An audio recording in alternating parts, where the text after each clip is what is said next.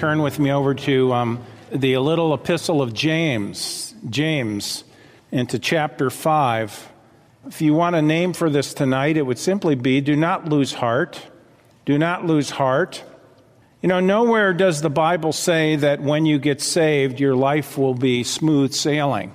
As a matter of fact, it gets when you get saved, you are you become in a sense you go off the rail, so to speak, with the world because you are not now of the world. At least God doesn't want us to be of the world. We're in the world, but he doesn't want us to be of the world. And we have now a citizenship in heaven, according to Philippians chapter 3. And so our focus, you know, Paul said, if you then be risen with Christ, seek those things which are above, where Christ is sitting at the right hand of God. Set your affection on things above, not on things on the earth, for you, you're dead. You died. And your life is hid with Christ in God. And so that's where our minds are supposed to be, is on the heavenly. But we are not living in the heavenly, we're living in the earthly. And so there's by very nature, there's a, uh, if we are living for Christ as we should, there's going to be a friction, there's going to be a conflict in that. There's going to be times when things become difficult, the trials sometimes. Even though we're children of God, the trials we can face can be overwhelming. Okay, I know Andy's been uh, doing the book of Job, and I mean, you look at what Job has gone through. He was the most righteous man that there was, and think of what he was going through in his life.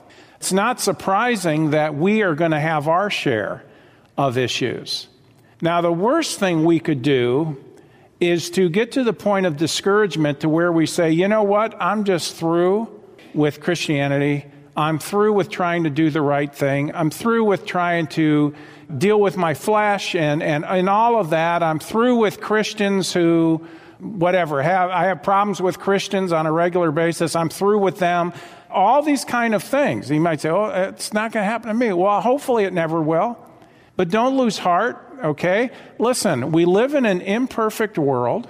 We live in a world where there's going to be problems, there's going to be trials, there's going to be difficulties, there's going to be challenges, there's going to be conflicts. God, though, wants us to keep going as His children. And one of the motivators that He has given us to keep going as children, well, it's, it's kind of like it's one is very much linked to the other. One is the imminent return of Jesus Christ, and the other one is if we will stay faithful as we stand before the Lord, the rewards that God has for us, the rewards that He's going to give us as His children. And so in James chapter 5, in verse 7, now verses 1 through 6, James is writing and he's rebuking those who are the rich who are treating those who are under them or who work for them. He's rebuking the rich for treating those under them in a non Christian way, in an ungodly way, taking advantage of them, not treating them fairly, and so forth. But then it goes on to verse 7 because, um, well, not because, he switches from rebuking the rich, and now he's talking about those who are under them. But really, I think this applies to all of us. These verses we're going to cover tonight, particularly verses 7 through 11. And so he says this He says, Be patient, therefore, brethren. Okay. Uh, you know, that's sometimes the last thing you want to hear when things are not going well. But look at it in verse 7. He says, Be patient. Now, I'm just going to read through the passage. I'm just going to read through the passage. And I want you to notice how often, I'm going to emphasize the word as we go through. Be patient, therefore, brethren, unto the coming of the Lord. Behold, the husbandman waiteth for the precious fruit of the earth, and hath long patience for it, until he receive the early and the latter rain. Be ye also patient, establish your hearts, for the coming of the Lord draweth nigh. Grudge not one against another, brethren, lest ye be condemned. Behold, the judge standeth before the door. Take, my brethren, the prophets who have spoken in the name of the Lord for an example of suffering affliction and of patience. Behold, we count them happy which endure. You have heard of the patience of Job and have seen the end of the Lord, that the Lord is very pitiful and of tender mercies. Okay, what word did I emphasize? There you go. Good. I read it the way I intended. All right? Now, this is a, a very powerful passage, and I think there's three main ideas I want to bring tonight from the text. The first one is this it's the matter of accountability. The matter of accountability. We did not, for the sake of time, cover verses 1 through 6. Okay, but can I tell you this, folks? Whether a person is saved or lost, there's accountability. Okay, we need to understand that. There is accountability. It does matter how we live. No, the way you live does not get you to heaven. It doesn't keep you going to heaven. We know that. But the way we live does matter to God. And we know this if you examine, if you study the judgments of God. There are many believers who are saved by grace, they put their faith in Christ, and there are many believers who are, believe it or not, they're unaware that there's judgment, that God will judge them and the life that they've lived. And then there are many people who are not believers, who are not saved by grace, who do not understand that there's an accountability with God as well. What's one of the chief objections people say? It doesn't make sense to me that a person can put their faith in Jesus Christ the Savior, that God saves them forever and they can then just live as they please no matter, and there's no consequences to that. Well, there are consequences to that, but there's no hell. God deals with our sin, okay? Number one, He dealt with it at the cross. That's the greatest of all judgments on our sin. And then he deals with our sin in the Christian life. When we sin, we don't confess that sin and we start going on a path of stubbornness or rebellion. He'll chasten us. He'll discipline us in this life to straighten us out, to get us back on track. But once we die and go home to be with the Lord, we're in the eternal state and dealing from an eternal perspective. And in light of eternity, how many of our sins have been judged and taken care of? All of them. So there's no condemnation to those in Christ. There's no condemnation. So we will all give an account to the Lord for how we live. Now, for the unbelievers, there's something called the Great White Throne Judgment. All right? For the believers, there's something called the judgment seat of Christ. For the lost, for the unbelievers, they'll stand at the great white throne judgment. The reason they're there is because they rejected the payment Jesus made for their sin. Okay, they didn't accept the payment by faith. They didn't put their faith in Christ as their payment for sin. That's why they stand at the great white throne judgment. Believers, though, They've trusted Christ as Savior. They stand at the judgment seat of Christ. And the reason they're at the judgment seat of Christ and not the great white throne is because they've accepted Christ's payment for their sin. So the lost are at the great white throne. They rejected Christ's payment for their sin. The saved are at the judgment seat of Christ. They've accepted Christ's payment for sin. The great white throne takes place after the heaven and earth are destroyed, and, and there is an eternal state there. The judgment seat of Christ takes place in heaven. At the great white throne for unbelievers, they will give an account of their works. They will give an account to God based on the life they live, their works. At the judgment seat of Christ in heaven, believers will give an account of their works. Again, they'll give an account based on the life they've lived at the judgment seat of Christ. Unbelievers at the great white throne judgment, they will be punished based on their works. Believers at the judgment seat of Christ will be rewarded based on their works. Why? Because there's the punishment was taken care of.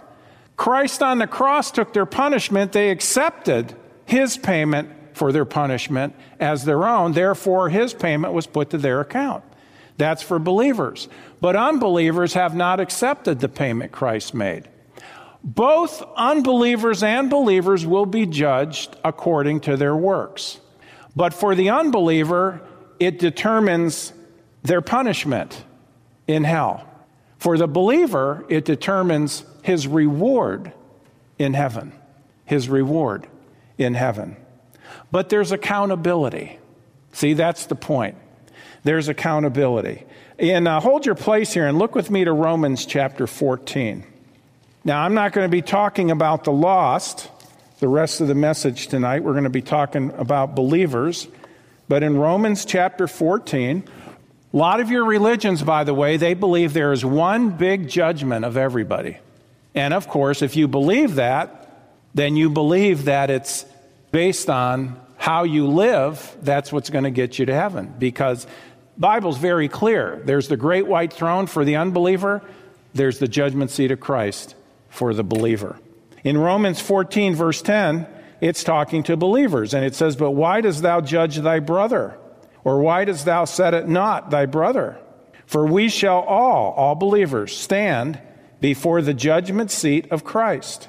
For it is written, As I live, saith the Lord, every knee shall bow to me. Now, where is this taking place?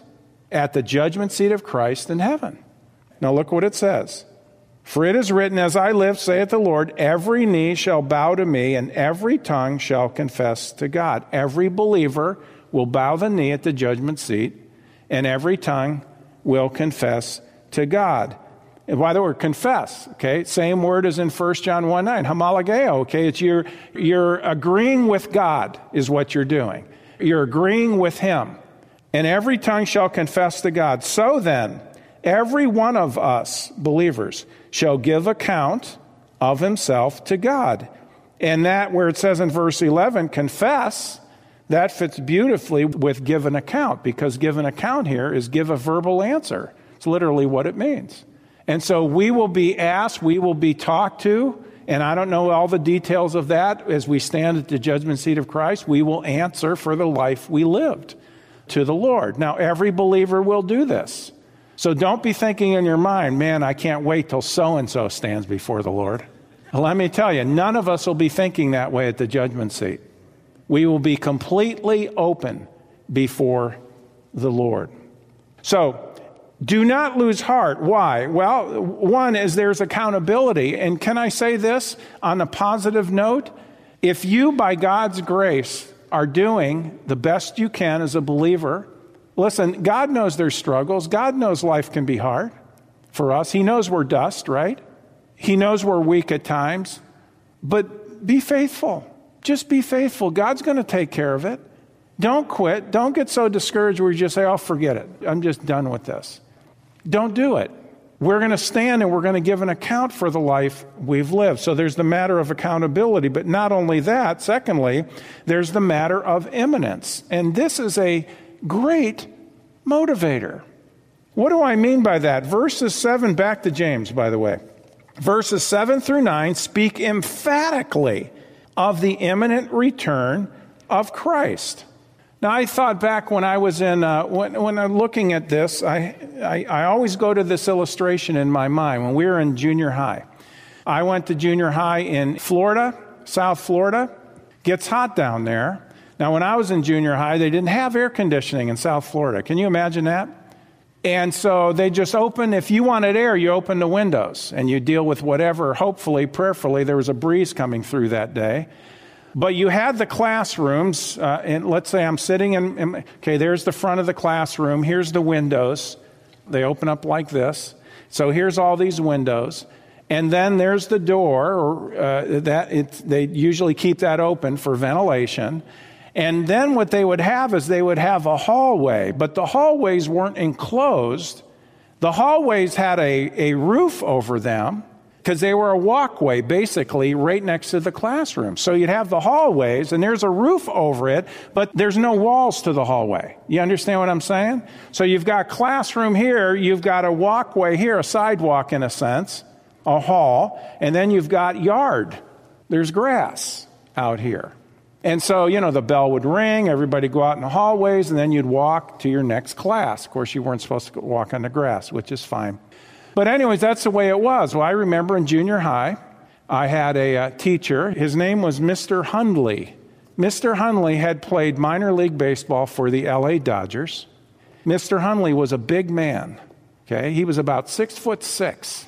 His dress shirts, now no one wore long sleeves. Everybody wore short sleeve shirts. His dress shirts were skin tight on his arms. They were short sleeve, they were skin tight. I mean, if he would have flexed, I think it would be this is just the way this guy was. I mean, he was a monster of a man. And at the beginning of the year, he was very, very strict. As I was there when I got him, it was the first year we had him for English. It was the first year we had him. He was new to the school. He got there. Here's Mr. Hunley. Wouldn't smile. He was very, like, I mean, he was striking fear in the students. Well, we had uh, what teachers would do, and they probably did the same in your class, depends on the kind of school you went to.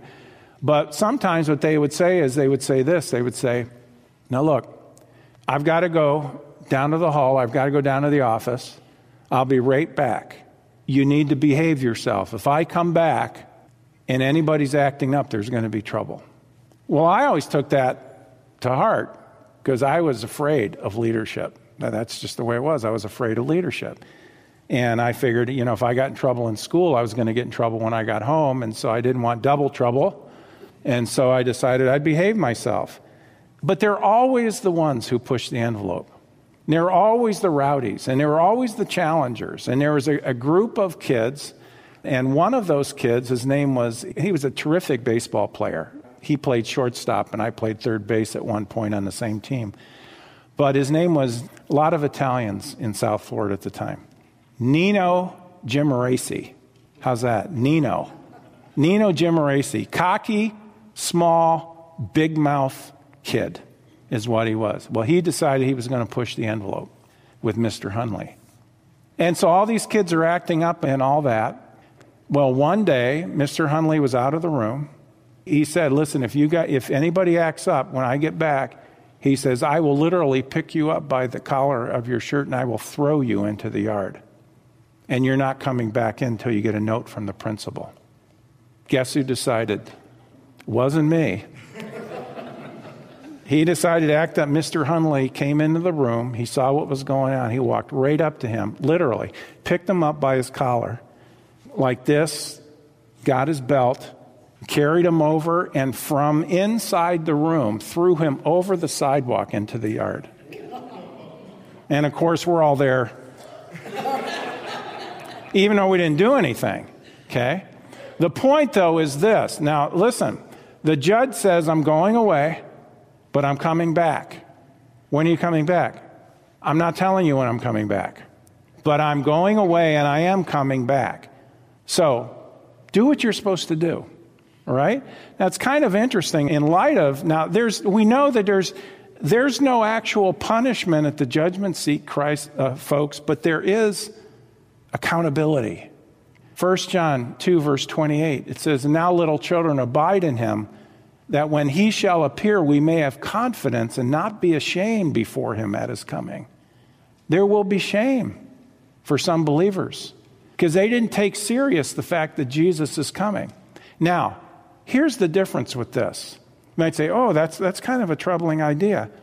Well, then why don't we just do this? Why don't we just live for Christ? that when he appears, we'll have confidence. See, this is one of the things about the imminent return of Jesus Christ. What it does is it's a motivator for us to stay going.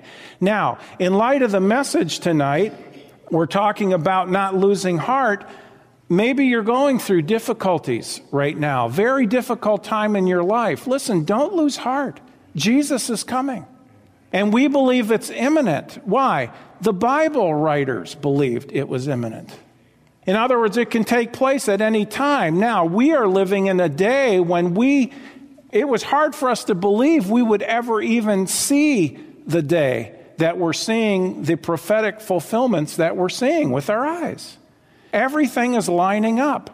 Okay, just recently, they, I don't know if you've seen any of the In Grace things. I read it before I, I saw it there, but they've done a, a, a program recently, Pastor Jim, about the red heifers. To have temple sacrifice, you need to have the ashes of a red heifer. Well, this has been holding up the whole process because they haven't been able to get a 100% pure red heifer. Well, they found some guy, he's a rancher in Texas, who is breeding them. Now, for a while, he was breeding them, but what he was doing is he was tagging their ear because that's how they would identify him. Well, that disqualifies the heifer because now he's not perfect anymore. He's got a blemish. But they have shipped several of them to Israel. And they're in Israel now. And they're being examined. There's a certain period of time, it's like a probationary period, where they watch them and they examine them and they make sure that they're completely pure. When that time comes, then they'll have the red heifers that they need to do the temple sacrifices. And they, they do that with the ashes. But here's the issue we know that's part of the temple sacrifice and temple worship during the tribulation period in the rebuilt temple, which doesn't exist today. But, folks, all these things are lining up. All the implementations, all the different tools and everything that they need for temple sacrifice. Good grief, they had those back around 1990. A lot of them were already built. That's what, 30 years ago. What I'm saying is this Jesus is closer than he's ever been. Don't get discouraged, okay? Stay on track. He's coming back very, very soon. The Lord could come back at any moment. You'd be surprised, though, on how many people who have believed all their Christian lives about the imminent return of Christ, pre trib rapture, how many people in the days in which we live are abandoning that position and caving into the issue of, well, we don't know, or well, I think he's going to come back during the tribulation, or well, I think he's going to come back at the end of the tribulation. Now, listen, folks, to abandon a position that, in my mind, is so clear in Scripture the only reason I can think of that a person would abandon that is because he hasn't come back yet. And they're weary of waiting for him. Can I ask you tonight, are you weary of waiting for Jesus to come back? Do you ever get that way? You're just weary. And you just, your earnest prayer, oh Lord, please come back. Well, listen, he is going to come back. He promised us he would, and he will. The Bible writers saw the rapture as an imminent event. Go back with me to James 5. Look at verse 7. Look at the language. James is writing to Christians. He says, Be patient, therefore, brethren, unto the coming of the Lord. Now, think about that. Just that phrase for a moment. Be patient until the coming of the Lord. Say it again. Be patient until the coming of the Lord. Is it not obvious that James believed Jesus could come before the people he was talking to died? That's what he's saying. He could come back before your lifetime is over. Be patient. He's coming back. That's what he believed. Behold, the husbandman waiteth for the precious fruit of the earth and hath long patience for it until he receive the early and the latter rain. So we see in verse 7 be patient until the coming of the Lord. It's clear that James believed staying faithful until the Lord came back was achievable for his day. By the way, the early and the later rains, early would be October, November, and later would be April and May. Okay, Palestine, or not Palestine, Israel, has two main rainy seasons every year. But not only be patient unto the coming of the Lord, verse 7, look at verse 8. Be ye also patient, there it is again. Establish your hearts, for the coming of the Lord draweth nigh. James says, The coming of the Lord draws nigh. In verse 7, he says, Be patient unto the coming of the Lord.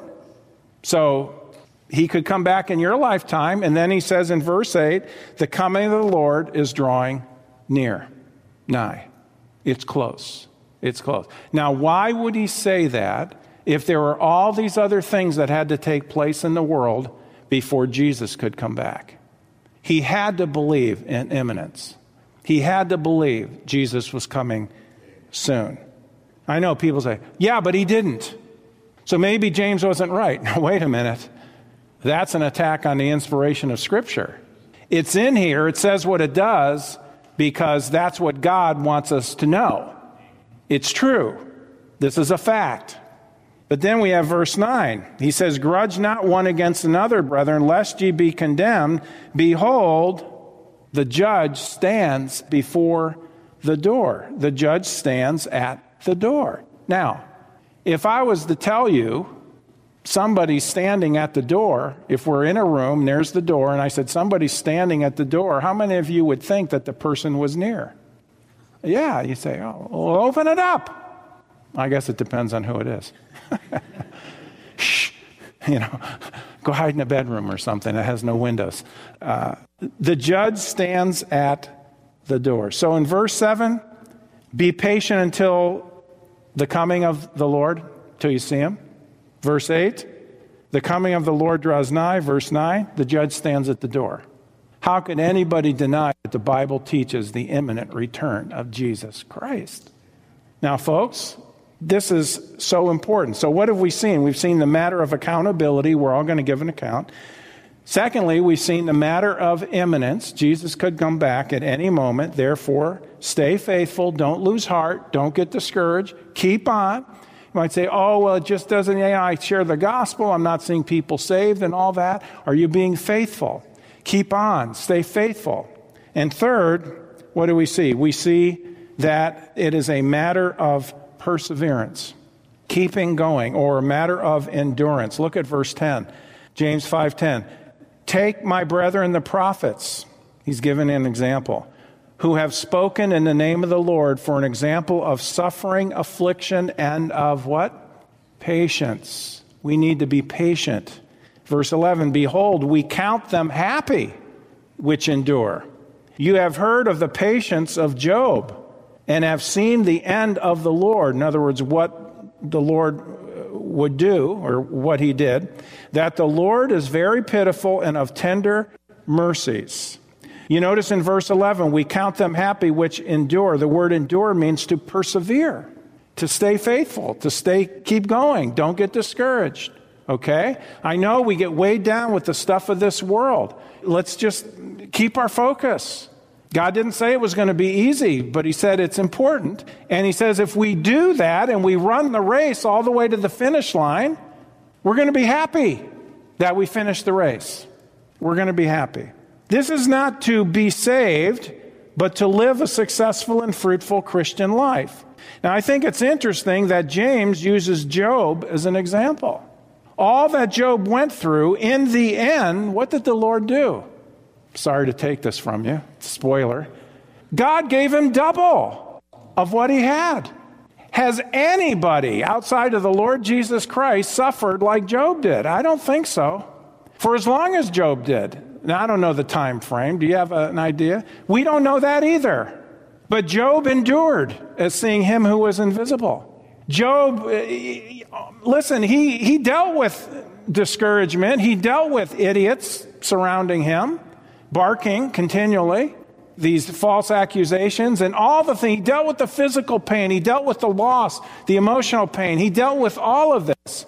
But his point was I'm not going to give up. I'm going to stay true to my God. I'm going to see him. I know he's real. I'm not going to quit. And out of all the people in the Bible that James could have used, he uses Job because I don't think anybody outside of Jesus suffered more than he did and had a rougher life than he did. And why would James say it? Well, obviously he's under inspiration, but he would say it, folks, to get us to understand you know what? Things may be rough for you right now, but don't forget what Job went through. If he did it by the grace of God, we can do it by the grace of God. We count them happy which endure. We need to remain faithful to live out our purpose, okay, folks? Don't quit. Stay faithful. Stay true to the fundamentals of the Christian life. It will be worth it all. The Lord says we will be happy if we endure. He promises that. As a matter of fact, you're here in James 5. Hold your place and go to chapter 1. It says in verse 12, James 1, verse 12, Blessed is the man, happy is the man, that endureth temptation and that can be trials as well. It can be the temptation to quit, even. Blessed is the man that endureth temptation, for when he is tried, he shall receive the crown of life which the Lord hath promised to them that love him. When he is tried. Stay faithful. You're being tested. You'll stand at the judgment seat of Christ, and if you have remained faithful, you will receive the crown of life. This is not salvation. You're already saved. He's talking to brethren. This is a reward, one of the many rewards God promises to faithful Christians, the crown of life. There are five crowns in Scripture, five crowns mentioned. You got the same idea. You're in James. Keep your place in chapter 5. Go over with me to Revelation chapter 2. Revelation chapter 2. He's the Lord here in Revelation chapter 2 In verse 10, he's talking to the church or the angel, the messenger of the church in Smyrna. Went through difficulty, went through trial, went through persecution. And it says in Revelation 2:10, "Fear none of those things which thou shalt suffer. Behold, the devil shall cast some of you into prison." Folks, could happen to us, right? That could happen to us before the rapture. It's possible. You might say, well, wouldn't that be the tribulation? No, it wouldn't be the tribulation, but it would be tribulation. It would be trouble, trials, difficulties, but it's not the tribulation. That's a seven year period of time. The Bible's clear about that. Look what he says. Fear none of those things which thou shalt suffer. Behold, the devil shall cast some of you into prison, that you may be tried, and you shall have tribulation ten days. Be thou faithful unto death, and I will give thee a crown of life. Now, they already had eternal life because they trusted Christ the Savior. But if they would be faithful unto death, God says, I have a special reward for you. Now, this, by the way, is also called the martyr's crown. The martyr's crown. Be faithful unto death, I will give thee the crown of life. You're in Revelation, go to chapter 22, last chapter in the Bible. And here's what the Lord says. And again, perfect dovetail harmony with James. Amazing. He says in verse 12, And behold, I come quickly, and my reward is with me, to give every man according as his work shall be. There it is again. Now, it's written to believers. Behold, I come quickly, and my reward is with me to give every man according as his work shall be. Folks, listen. Don't lose heart. Don't lose heart. Stay faithful. It's a matter of accountability. We're going to give an account to the Lord. It's going to be worth it. If we're faithful, there's going to be reward. It's a matter of imminence, and it's a matter of perseverance. Behold, listen, we're going to be counted happy if we endure. It's going to be worth it. Stay faithful. Any day, we'll be going home. Any day, we'll be going home. Get this one person, they keep sending me videos. What about this? This is an eye opener. You got to watch this. You got to do this. These videos are like an hour long. Okay? Where am I going to put that in my day? I, I, just I can't watch all these things. I, now listen, if you've got a short thing you want to send me, send it. I'll watch the short ones, okay? But unless something is literally I've got to know this. It's just more stuff about the, you know, you know, uh, there's these people in the dark, looming in the shadows, you know, these people, they've got this plan for the world and that plan, and there's this conspiracy, and there's the Illuminati, and there's all the different thing. Listen, uh, to worry about that stuff is to forget that God's in control. God is going to bring about his plan. It doesn't matter whether it's through Irishmen or Italians, okay? He's going to bring about his plan. Don't worry about it. Hey, don't worry about it. It's going to be okay. It's going to be okay. And it will be okay. Listen, folks, do you know how many people are making money continually pumping out one program, one video after another, after another, after another to unsettle you and me to become fearful and other people to become fearful. One of the main reasons I got that book in stock, the Reset book, is because it is a sane, accurate, biblical book that lets you know what you need to know without getting you bogged down with a million things to worry about. What happens if it goes to a one world currency tomorrow? Did the Lord go on vacation? If that happens, was that did he not allow that in his plan? Is that not going to affect everybody? Oh, I know how I'll be protected. I need to call Rosland Capital or whatever it is. Get some gold. Okay, where are you going to put it? Under your bed? Now, again, if you've got gold, I'm not making fun of you, okay? If that's what you want to do, that's fine. I'm just saying this, folks. Listen, yeah, there is going to be a financial global reset one day. We know that because there's going to be a one world currency. But is God not in control? God's in control. I'm not going to worry about it. God's going to take care of me. And if He says, oh, no, you know what? It's time for you to come home, it's like, we're out of here. Let's go. Let's go. Take me home, Lord. Verse 22, or chapter 22, verse 17, and the Spirit and the bride say, Come, and let him that heareth say, Come, and let him that is athirst come, and whosoever will, let him take of the water of life freely. Now that's salvation. Final invitation of the Bible. Look up here.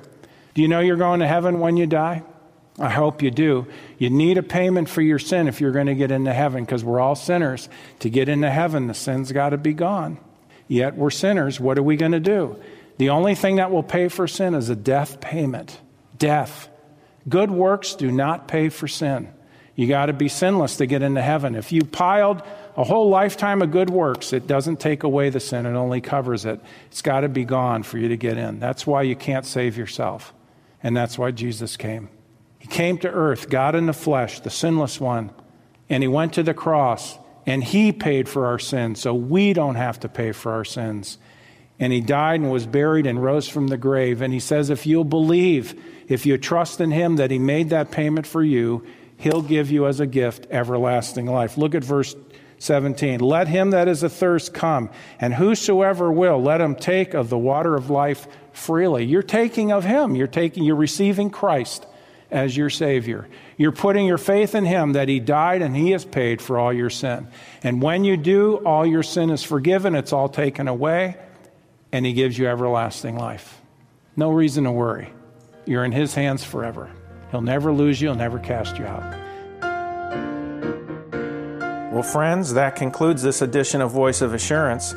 Thanks so much for listening, and would you share this ministry with a friend? To contact us or learn more about our ministry, please visit www.northlandchurch.com. Your prayers and support for this ministry are greatly appreciated. Thank you so much, and God bless you.